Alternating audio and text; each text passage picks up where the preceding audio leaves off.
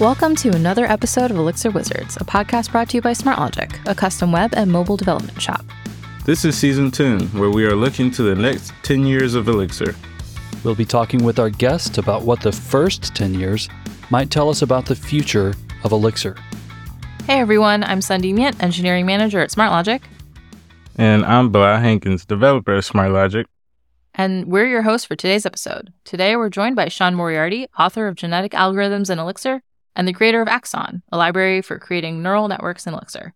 In this episode, we're discussing the next 10 years of machine learning with Elixir. Hi, Sean. Thanks for coming in today. How are you doing? I'm pretty good. Thanks for having me. I think we met at ElixirConf during, I want to say the Great Silence, which was like the the waiting for the keynote to start because there were so many technical difficulties. How has life been since I guess what was that August September? It's been pretty good. Been pretty crazy working on you know a lot of things in the Elixir community. I think a lot of things have come out since then, so pretty excited to talk about it. I actually when I gave my talk, I had a bunch of redacted material that was like a bunch of unreleased libraries that that we had, and and those libraries are now out. So it is going to be pretty fun to talk about those. Okay, awesome. Before we get like completely into that, deep diving in, just in case the average listener slash me and or Bilal do not know anything about machine learning, could you give us a quick primer on just like the elevator pitch or the subtext, the little paragraph around machine learning? How is it different from AI? All of that good stuff. Machine learning and artificial intelligence are very closely related. You could say that machine learning is a subset of artificial intelligence. So in, I would say the like 1970s, 1980s, the belief was you could create artificial intelligence just from a set of logical rules. So you could embed all of the rules of the English language in a set of formal rules. And I think as anyone who's learned English as a second language can tell you, that's actually very difficult because there's an exception to everything. So machine learning takes a more probabilistic or non-deterministic approach where rather than defining a set of rules, you define or you assign probabilities to certain uh, events or classes or things happening. It's a subset. They're very closely related. Machine learning is kind of behind most of the innovations you see in artificial intelligence today. So ChatGPT is a machine learning model. More specifically, it's a deep learning model, which is even even further subset of machine learning. But yeah, that's that's machine learning. Where do we traditionally see, or what technologies do we traditionally see used when developing machine learning technology? So, in terms of libraries, Python is traditionally like a machine learning language. Python is used for essentially everything. And then in terms of applications, machine learning is really useful for for things I would say that are hard to describe in code and logic. So you could think like computer vision, for example, because it's really hard for a software engineer to sit down and describe the rules that make up an image of an apple, right? You wouldn't be able to describe to a computer like this is what an apple looks like. You know, if the this pixel here is red and this pixel here is is green, that's what an apple is. So anything that I would say is hard to describe in a set of formal logic is a challenge or a problem that's good for machine learning. And how did you first get into machine learning? Uh, I kind of remember you describing yourself as an enthusiast in your talk. I don't have any, I would say, formal training so I, I, took a class in college, my senior year of college, uh, about deep learning, and I got, I would say, a little bit too into it because it was around the time of the pandemic, so I had a lot of free time on my hands, and I tend to like to, I guess, reverse engineer things or understand how things work. So I spent a lot of time just reading source code for a lot of the different open source machine learning libraries in the Python ecosystem, reading every machine learning book I could find, and then when the NX project kicked off, which is Elixir's machine learning or numerical com- computing library, my, I guess, obsession got a little deeper because I actually had something that I could pl- apply the, my interest to. So, um, everything I've done up to this point hasn't really been too formal. It's just been, I would say, self study. Did you find Elixir first or did you get into Elixir because of NX? No, so I found Elixir ironically from Quora. I was a big Quora fan way back in the day, I would sit there for hours and answer questions on Quora about random topics and also read. You're, laughing, I know, but it's it was it it was Everyone before has it. a hobby. It's okay. it was before it it kind of devolved in you know the recent years, but I I loved Quora a lot. And I, I was reading, I, I got into programming when I was younger, but I hadn't done much with functional languages or anything like that. I think I had learned like PHP was the first language I learned, and then Java. And then I think I was in college and I was looking for something else. And there was a question on Quora that was, what is the best programming language for web development? And someone answered that Elixir was. So I was like, what is this? I got to check this out. And I fell in love with it, even though I am a terrible web developer. Um, so, you know, I, it, I thought it would be cool to use it for something other than, you know, web development Phoenix. And I, I had found nerves and played with nerves a little bit, but I was more interested in doing the stuff that I was interested in, which was machine learning. I actually wanted to ask you mentioned NX and you have released Axon, I think. Was that 2021? I'm picturing your blog in my head right now and I'm like seeing dates. I think it was 2021. I think NX, the first commit is probably sometime in October of 2020, I believe. And then I think you would find actually the first commit of Axon would have been in like probably November of 2020 or maybe maybe I'm I'm accelerating the timeline a little bit, but NX was publicly released in February of 2021. I think that was at Lambda Days. And then Axon was officially released in April of 2021. So it was a few months after. And for those of us who haven't had a chance to play with it or maybe understand it, what does Axon do for the community? Yeah, so I can I can talk through the the entire stack. So at the lowest level we have NX and NX is a library for manipulating multidimensional arrays or tensors, which are kind of like the fundamental data structure for machine learning. You can do, you know, a lot of really cool but I would say complicated things with NX. There's no training wheels attached, so if you're not necessarily familiar with machine learning or numerical computing, it's a little bit difficult to get into because it's designed to be a lower level API. And then even below NX, we have EXLA, which is a machine learning compiler, which is really like assembly code for doing machine learning. It is the, the lowest of the low level. Most people shouldn't touch EXLA at all. And then above the stack, you have Axon, which is a set of deep learning primitives and tools built on top of NX. So NX provides, I would say, the foundation. Axon adds a little bit on top of the foundation. And then even on top of Axon, we have Bumblebee, which is a library for high level machine learning tasks built for Elixir. So any beginner to machine learning can come into Bumblebee and it, it has very user friendly interfaces for doing things like text classification, text generation, speech to text with models like Whisper. You can do things with just a few lines of code, but it also is a lot less custom. So there's a, there's a lot more, I would say, training wheels attached. What are some of the coolest and most unique use cases you've seen for like Axon and some of these libraries you just discussed? Yeah, so if, if anybody was at ElixirConf USA back in August, Chris Grainger gave a really cool keynote about replacing their entire Python machine learning stack with Elixir, NX, and Axon, and actually saving their, their company a bunch of money. I've also seen in practice some projects that are using Axon to do, for example, I'm working with a company right now called Teller that, that does financial APIs and they do transaction entity recognition with Axon. There's a ton of other use cases out there. I think the community right now is still small, but I would say rapidly growing because there's a lot of people that, you know, have been burned by Python and the Python machine learning ecosystem that are kind of desperate to switch to something like Elixir.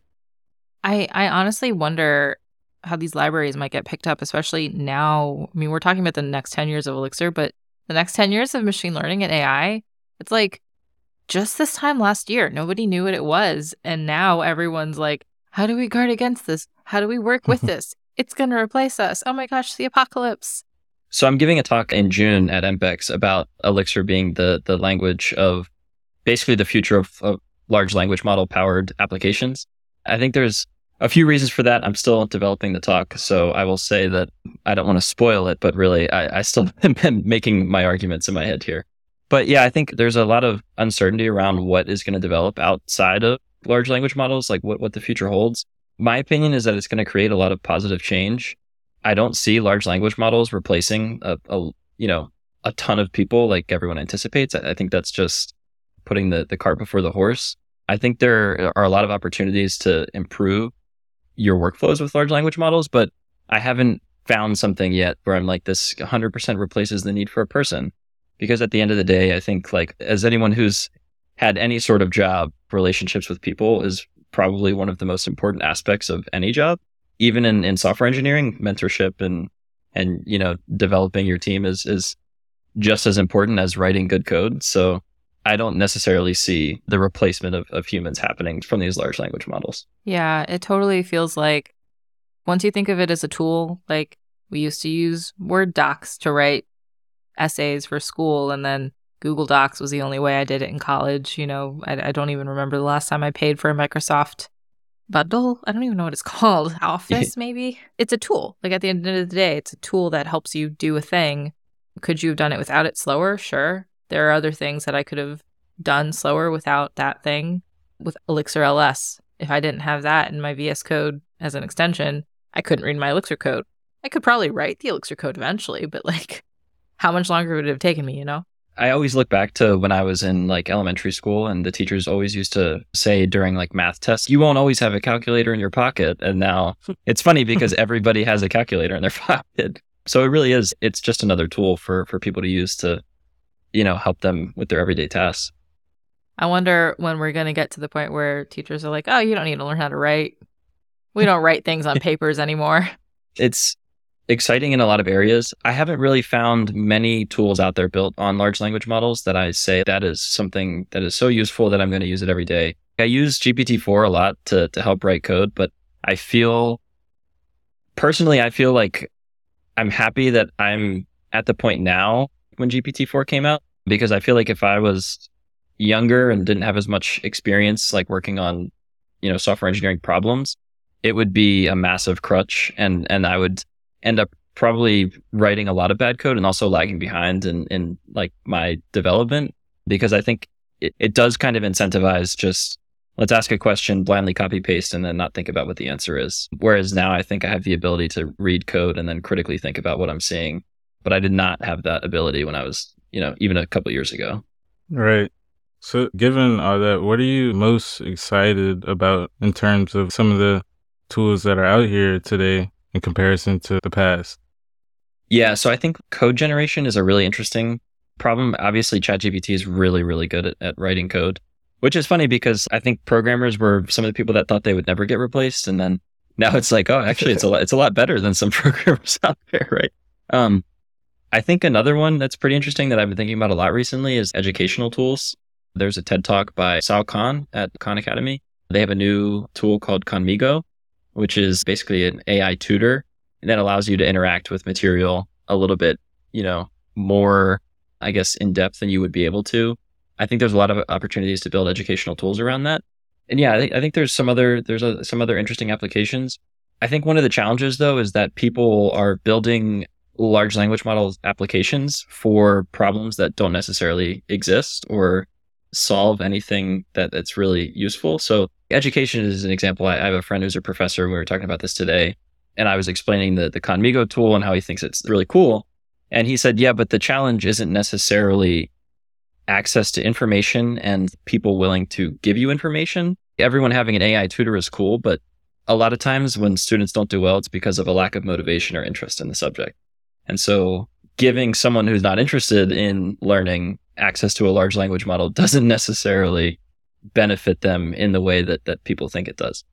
I think with everything you're going to have to you want the interest first, but it's so interesting that you you highlighted helping with programming and teaching because literally earlier today I was talking to one of our teammates, shout out Camber. He was telling me that so at SmartLogic we're we're going through um like we're trying to what do you call it? Highlight learning, you know, if somebody knows how to do something but other people don't, how do we make it so that they get a chance to knowledge share that thing? And one one skill set that we are trying to beef up is deploying an Elixir application using Ansible. And that's one thing that like some people do every day and some people never do. But you can't just really go and learn that on your own. Like you need an application to deploy, right? You need to build an application, deploy it, configure it.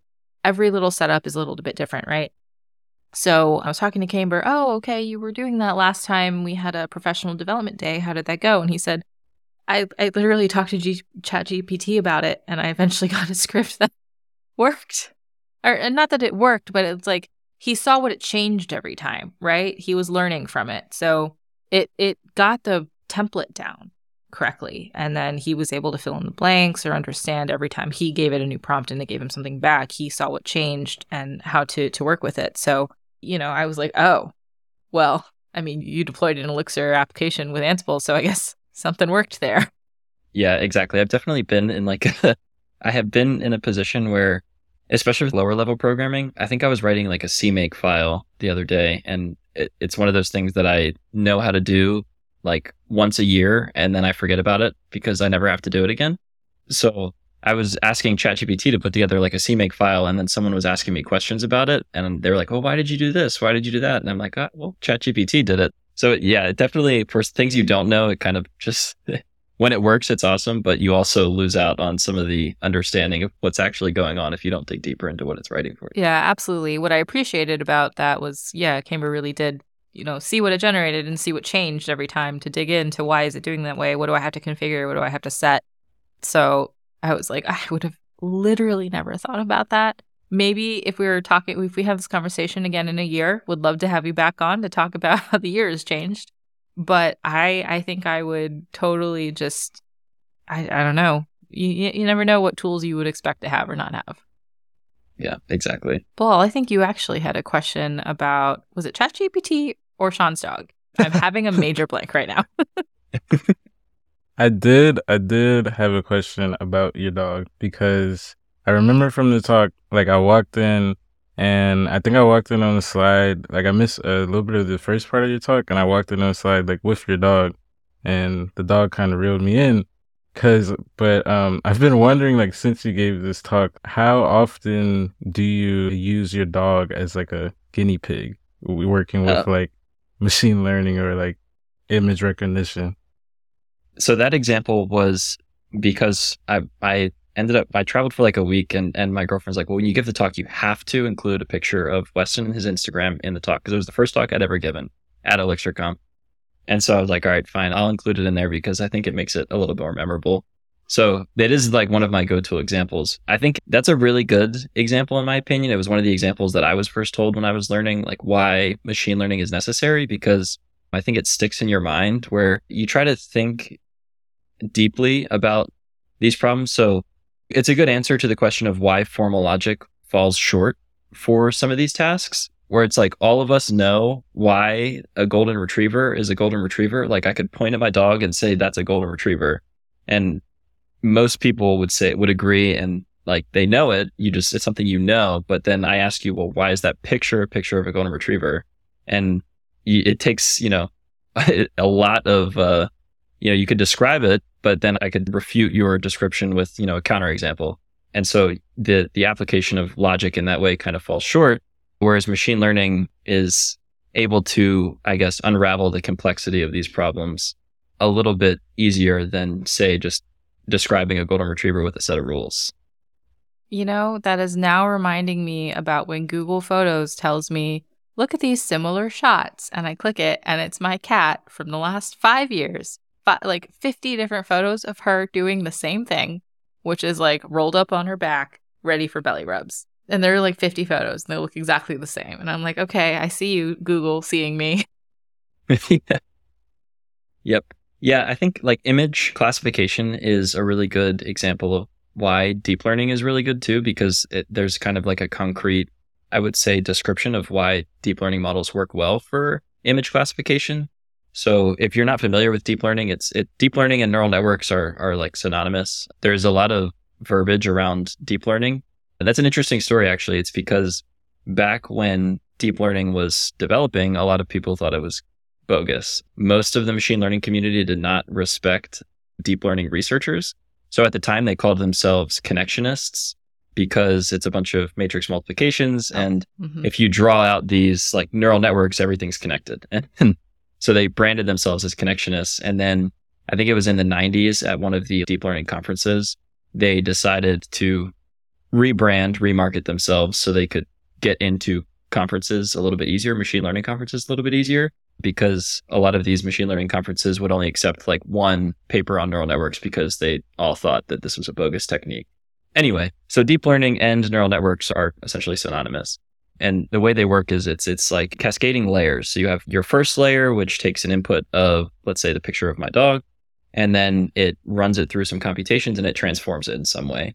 And then that goes through another layer and then another layer and then another layer until finally you get an output. And people like to say that these neural networks learn hierarchical representations. So at the first layers, you have the the layers are working or the neurons in the, in the layer. I don't necessarily like the brain analogy, but it's it's it's good to I guess put it into perspective or make it concrete. But the neurons are extracting, say, like the edges from a photo. And then the next layer is extracting, say, like the colors from a photo. And then the next layer is combining those together to say, okay, I'm building a higher level representation of the edges and the colors. And then I can map that to say this is a golden retriever or this is a German shepherd or this is whatever. I think image classification is a really good example of explaining what deep learning is and, and why it works so well. I couldn't probably do the same for text because text is a little bit more of a mystery to a lot of people. But yeah. When you say text, are you talking about like the natural language processing of it or I guess what is the what's the big challenge there with people who are working with that data set? So text is interesting because I think it's more difficult to assign or to understand what a neural network is doing, especially with these like large language models because one there's there's billions of parameters and then two you can visualize attention maps. Attention is a technique used a lot in these large language models. Essentially, the like it is the foundation for a lot of these large language models and for the transformer architecture that these large language models are built on. And in a way, you can you can visualize attention maps where I guess the the best analogy for attention is like different parts of a sentence are significant to other parts of a sentence. It makes a lot of sense if you put it in the context of like translation. So if I'm trying to translate something from English to to German, and my sentence is like I love cats, and then in German it translates to Ich ich liebe Katze. I'm not a great German speaker, but um, if you were to put those those three words and then three words on like the English on the the left hand side of the x axis, and then the German on the y axis, and then I guess draw a heat map of word to word, the whole diagonal would be like lit up. That would be higher attention between the word ich and I and the word Liebe and love and the word cat and Katze. But those interpretations for a lot of other tasks in natural language processing are not as necessarily as straightforward. Um, and so when I say it's it's difficult, what I mean is it's difficult to interpret and understand what these massive models are doing. I don't know if you know the answer to this question, but I saw something interesting. I, have never thought about how Google Translate works, but do you think they're using machine learning under the hood to kind of figure that out? Or do you think they have like a really big dictionary there that's just doing one to one translation? No, so it's definitely machine learning. I think as early as like 2014, they were using machine learning and specifically it, one of their, so the earliest iteration was, I, I don't think they were even using deep learning. I know even before the transformer, they were using what's called a recurrent neural network, which is, uh, is a neural network specific to sequence processing. And that's actually where the idea of attention got really popular in machine learning was was doing these translations. Nowadays I'm guessing they're using just a variant of a large language model. And I think there's like something really interesting about Google Translate is that they don't explicitly train uh, like English to German or English to French or like French to German models. They don't they don't train distinct models. They train a, a unified language model, like a, a large language model. And one of the things they based off of what? So they get a ton of pairs of translation pairs from languages like English to German, English to French. And then they train the same model. And the only information they provide to the model is the, the target token. So they, they have their input tokens. It could be in English. And then they give it the target token, which would be, it would say French. And that would tell the model that it needs to take these English tokens and translate them to French. And one of the things they found that was a benefit of, of doing this was that the model was actually able to, in a way, it was kind of using intermediate translations for lower resource languages. So if I didn't have a translation from, let's say, French to Bengali, it would translate from English to French or from French to English to Bengali because it had more French to English pairs and more English to Bengali pairs. So they found it actually benefited a lot of the lower resource languages to train these unified translation models over something distinct. That's interesting. Do you think that there are ever mistakes or like biases in the languages because they're based on or the one to one translations from certain languages that don't have that concept or that idea? Absolutely. Yeah. Translation is one of those things that is difficult for anybody, even someone that's learning another language or, you know, a linguist doing translation. Like it, it is not a very easy task because like fluency is one of those things that's, that's not necessarily like you, you can't, it's not on and off. There's a level of proficiency.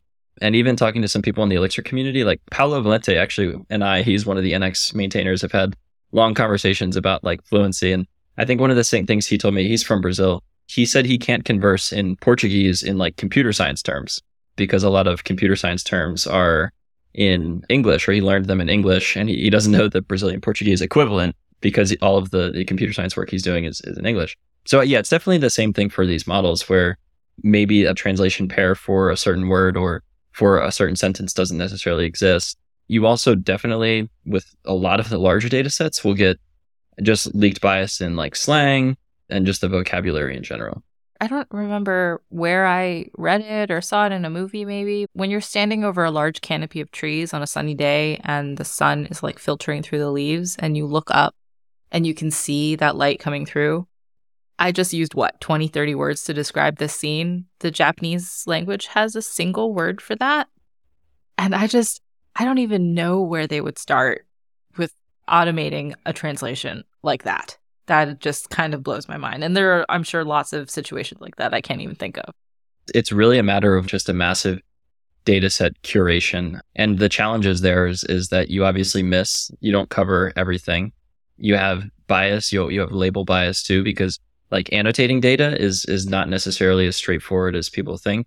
For some tasks like image classification, sitting there and labeling pictures of dogs and cats is really easy. But then when you get into more complicated tasks, for example, text summarization or text translation, it's really difficult for us to agree on what is the correct summarization of this sentence or what is the correct translation of this sentence. And if you ask different people, you get different answers. Even something as simple as named entity recognition, which is you're trying to pull out basically the proper nouns out of a sentence. So if I give you the sentence, John Smith goes to Atlanta with Jane Doe, obviously we both know that the proper nouns in there are John Smith, Atlanta, and Jane Doe. But I could give you a more complex example. Let's say I have a movie title and I'm trying to think of a movie title with many proper nouns in it. Hmm. Anyway, it's difficult to get people to agree on even something as simple as what are the named entities in a sentence. And that's something that would seem like a, a pretty simple task. So having access to these really quality data sets is what's most important for a lot of machine learning problems. So the translation problem, for example, scales well with access to quality data. And then that's actually one of the biggest advantages that OpenAI has with ChatGPT is access to quality chat data. They spent a lot of time and invested a lot of money in building a data set of, of you know, quality chats, quality dialogue, and it reflects in how well the model performs. Yeah, that seems like a great idea of a first project for someone like me who after this talk is very excited about machine learning and deep learning and want to learn more. So, what are some first project ideas that you would recommend to some developers, such as I? yeah, so I think now I would probably recommend looking at something like Bumblebee for doing text classification or image classification. Classification is a really simple, I would say, machine learning application um, because you have a, a, you know, an input that maps to a discrete number of outputs, and so it, there's, I guess, not many, not many things that could go wrong and not many things that you really need to set up. And then I would probably try to dive deeper from Bumblebee. So peel back the layers a little bit and explore Axon and how you can build these models yourself and then train these models yourself. I would say like the hello world of deep learning specifically is MNIST, which is handwritten digit classification. So anybody out there that that's started out doing, you know, machine learning problems, has probably started with MNIST or looked at MNIST, uh, you know, at least a few times. Yeah, there's a ton of examples in the um, the Axon repository for you know training different machine learning models. But like I said, I would start with Bumblebee because Bumblebee is really high level, and so it builds, I would say, an intuition for how a lot of these models work. And then you can start to peel back the layers a little bit and look at how Bumblebee implements certain tasks with Axon. And then you can start training your own models in Axon. And then if you want to go even deeper, you can look at how to actually implement, you know, custom layers and, and custom training pipelines with Axon. Hmm. Maybe I'll use my dog as a guinea pig for image recognition. I mean, Euro's got the face for it. She is. She has a model face. what kind of dog is she? She's an American bulldog. Oh, that's awesome. Yeah. Big My parents ears. love bulldogs. She has blue eyes, right? Or is it just the light gray coat that is making me think her eyes are blue? She has like weird, like green. It's like green and brown. Okay. I haven't seen a photo of Euro in like way too long. I think we need some more photos in the family channel because it's been a really long time since we've had Euro updates. I'm just saying. For sure. So it sounds like a really good first step for somebody who's trying to learn machine learning, especially with Elixir. But how do you figure out what kind of data set to start playing around with? That must be like the second part of that that's really hard to decide on. Yeah, so most of the problems that you'll find when you're learning machine learning come with a pre-canned, pre-built data set. So like MNIST, there's there's a publicly available data set of like 60,000 handwritten digits. And then there's a lot of other publicly available data sets on websites like Kaggle that you can use to to train essentially whatever model you want. And a lot of them even come with labels and then they're split into train and test sets so you can exercise your skills. Unfortunately, a lot of those problems don't necessarily teach you how to collect data and label data in practice or what what does it look like when you have real data because real data is is very messy. So I think one of the popular like data scientist tropes is that like 90% of data science is cleaning data. I mean, it's definitely true. Most of the the challenges in, in data science come from the fact that a lot of data is unstructured, it's messy, it's it's forever changing. So it's difficult for someone that doesn't have experience building models in production to get a grasp on doing that. Honestly, the, the best way to learn is to try it yourself. Try to build a machine learning model on, I would say, real data. So, for example, one of the projects I worked on recently, I'm a big fan of wine. I don't know if that's a good thing to talk about in the podcast, but I, I love I love wine. I wouldn't say I'm a connoisseur just yet, but I am a big fan of wine. And so I scraped uh, wine.com to see if I could build a model that could converse and find similar wines. So that's an example of something practical that you could do right now or anybody could do right now is just find some content on a website and see if you could train a model on data that wasn't prepared for you. So go through the process of extracting data from somewhere external and then using that to train a model to do something. It just, what you just described that, and it reminded me my previous job, I worked at Cava and we had a data team, called them the Data Ladies, because we had a wonderful team of data science women. And I remember that at one point, one of them wanted to do a fun project and she sent out a survey that was like, Are you going to come to the weekly meeting a little bit early, casually late, right there on time? She asked us a bunch of questions and it's like, we have a new hummus being released next week. Are you going for the spicy one? You going for this one, this one, this one? So all sorts of really random questions that all related to our jobs at Cava uh, that kind of related back to personality traits. It was a Hogwarts house sorting ceremony.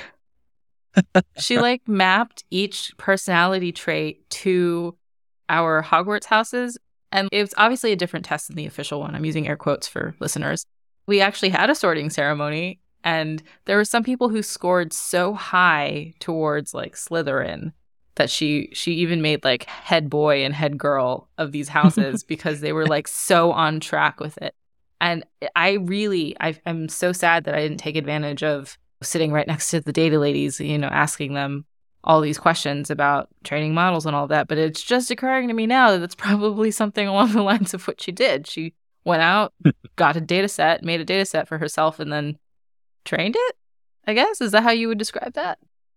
Yeah, I mean, I would say probably clustered is what she did, which is like an unsupervised machine learning technique. So you don't necessarily have to find, like, I don't think there was a, a data set of, you know, survey answers to Hogwarts House, Cava specific sur- survey answers to Hogwarts.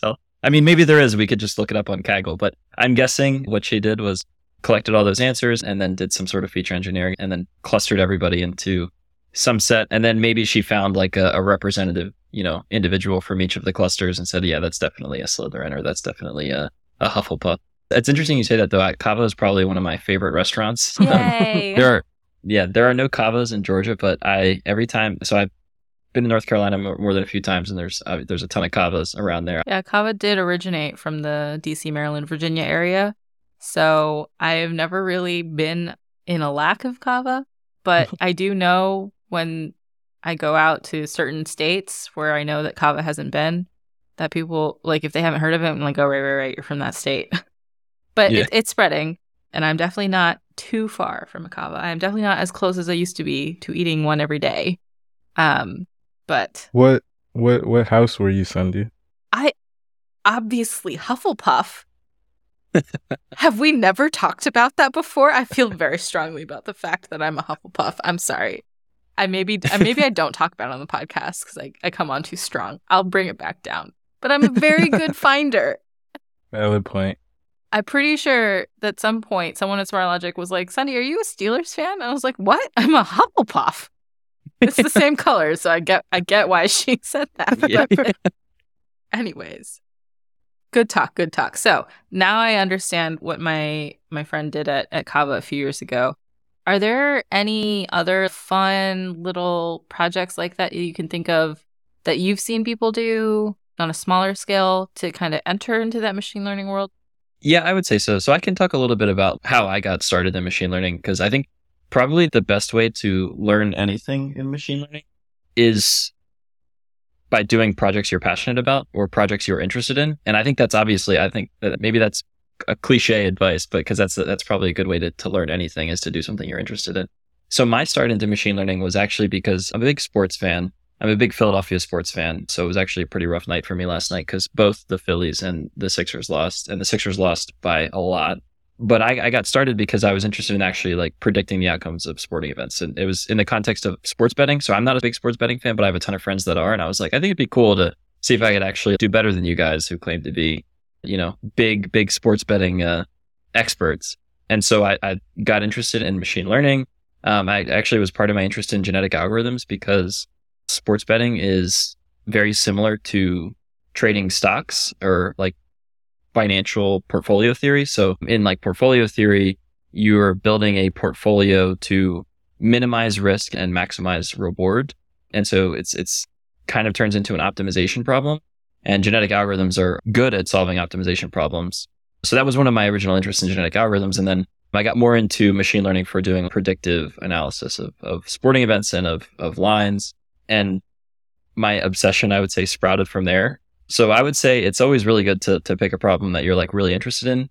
And it also like helps you identify, I would say, areas where machine learning is not good. so for example, when I first started in machine learning and, and this sports betting project in particular, I thought that I would be able to train a reinforcement learning model for betting on sports. And reinforcement learning works by assigning a reward to actions that you take. So, for example, in the context of betting on sports, the reward would be the profit that you get from placing a certain bet. And so I trained a reinforcement learning model on a bunch of different NBA games. And the outcome was that the machine learning model, the reinforcement learning model learned to bet zero dollars every game because that was the only way to maximize profit was to just not bet at all. So this is just an example of, of how you can learn something in practice. And it also, it helps a lot too if you have expertise about one of the fields you're applying machine learning to because it helps put things in perspective and make things concrete for you.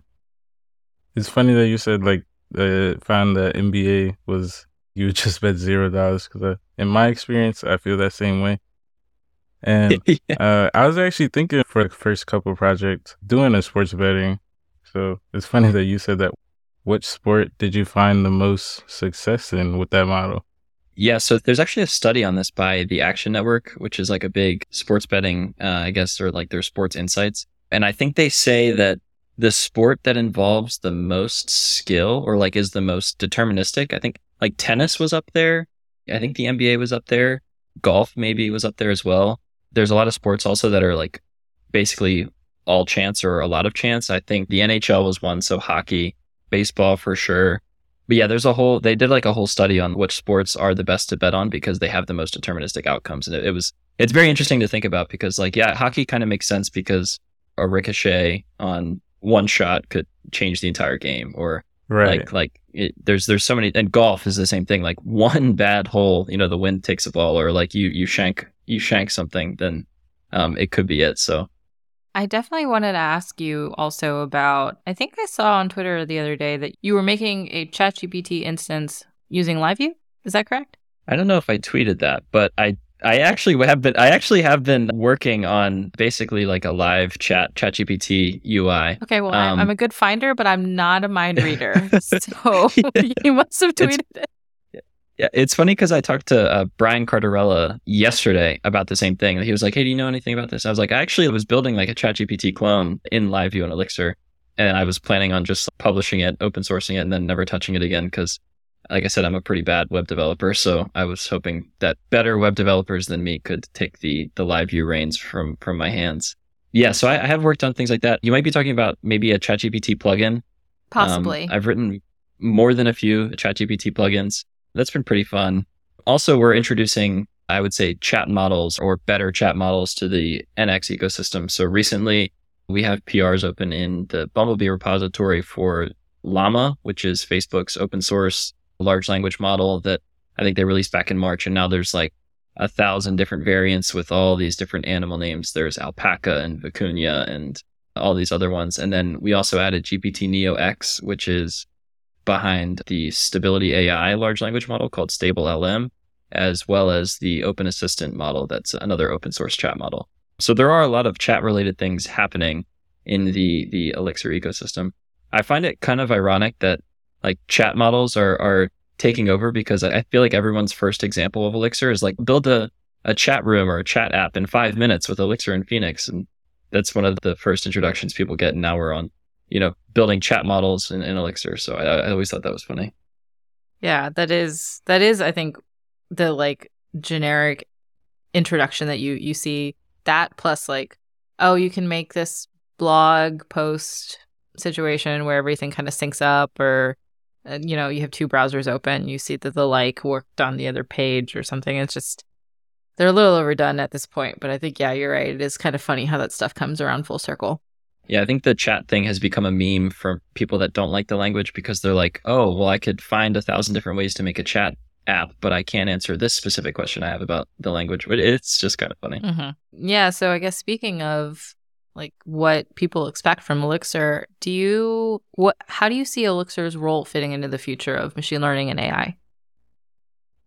Yeah, I think we have like a very strong position for a lot of reasons. I think one is that the the Elixir deployment story is I think really good. I personally don't say that or think that I'm a full stack infrastructure wizard, but I find it's really easy to deploy resilient applications with Elixir. But I think that's really compelling for people coming from Python, for example, where the deployment story isn't necessarily as as good. I think the Elixir development experience is significantly better than than Python. So when you're developing large applications and large applications that have to integrate machine learning where there's so many pieces or so many areas where things could fail or go wrong, the Elixir experience is better and, and you know superior for managing that. And I think a lot of the applications that people are building on machine learning have a real-time component, whether it be streaming in data from speech or streaming in text or streaming in whatever. And Elixir obviously has demonstrated its its ability to to do real-time processing and to handle massively concurrent loads. So I think Elixir has strong positioning in, in this ML centric world. I don't think it'll happen overnight. And I don't necessarily know if we would ever overtake Python as like the primary machine learning language because a lot of academics love to work in Python. But I think that's okay. I think people will find that building on Elixir is maybe better for them and their company. But if you want to live in, in the Python world, I think that's okay too. Cool. Well, I feel much more knowledgeable on the subject now. I hope all of our listeners also feel more knowledgeable on the subject. Bilal, you feel informed? You feel ready to tackle the world? I feel like I'm going to tell my mom how Google Translate works now. yeah, you know, me too. I, and then she's going to say I'm flooding her brain, but that's fine. You know, that's what we do, right? As as technology children. This was a great conversation, Sean. Thank you so much for coming on. Before we round out the show, do you have any final plugs? Ask for the audience, social media, dog social media also counts. Yeah, so I guess if you want to see more of my hot takes on on machine learning, I wouldn't say I'm very vocal with a lot of my hot takes, but I do occasionally release a hot take on Twitter, so you can follow me on Twitter. It's at Sean underscore Moriarity. You can also follow my dog on Instagram. I'm sure you heard him throughout the podcast. So he's just as vocal on his Instagram as well. He is I think it's Weston the Golden and then an underscore afterwards, but I'm not 100% sure. We can um, have the um, correct one in the show notes if you would if you would like us to. Okay, perfect. Yeah. And I'm not sure when this is coming out, but I would say look out for me and sometime in June I should be releasing something for people that are interested in getting involved in, in machine learning and, and don't necessarily know where to start in Elixir. So I plan on releasing something sometime in June that should hopefully help people that are interested in, in doing machine learning in Elixir. And also look out for your talk at EMPEX, which will be on. That's right. That's on, I believe it's June 9th. Yeah, yeah, yeah, yeah, yeah. I'll see you there. Yep. Sweet. See you there. Cool. Well, thank you again for coming on. This was great. And see everyone next time. Thank you all. Appreciate it. Elixir Wizards is a production of SmartLogic. You can find us online at smartlogic.io, and we're at smartlogic on Twitter. Don't forget to like, subscribe, and leave a review. This episode was produced and edited by Paloma Pechenik for SmartLogic. We'll see you next week for more on the next 10 years of Elixir.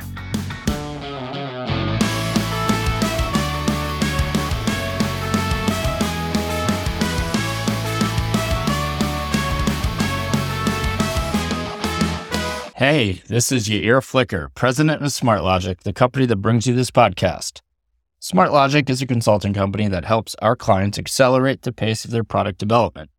We build custom software applications for our clients, typically using Phoenix and Elixir, Rails, React, and Flutter for mobile app development. We're always happy to get acquainted, even if there isn't an immediate need or opportunity. And of course, referrals are always greatly appreciated. Please email contact at smartlogic.io to chat. Thanks and have a great day. Hi, this is Sophie. I'm very excited to be back on Elixir Wizards, even if it's for this very brief, several seconds long promo. We are very excited to be gearing up for the next EMPEX conference being held in Brooklyn for the first time ever on June 9, which, if you've been following any of this on Twitter, you may know is my birthday. So I'd love to see any Elixir Wizards listeners there. We have a fantastic lineup. We've got Sean Moriarity talking about how Elixir is the future of large language models. We've got our keynote speaker, Heidi Howard, who's a distributed systems researcher at Microsoft Azure, talking about the future of secure and distributed computing. We've got Andrea Leopardi. We've got so many others that we are very, very excited to bring to you guys at the event. And we've got a discount code for you. You can get $100 off your ticket with code WIZARD so use the code. Come to my birthday. I mean, EMPEX. Yeah, we hope to see you guys there. Thanks, everybody.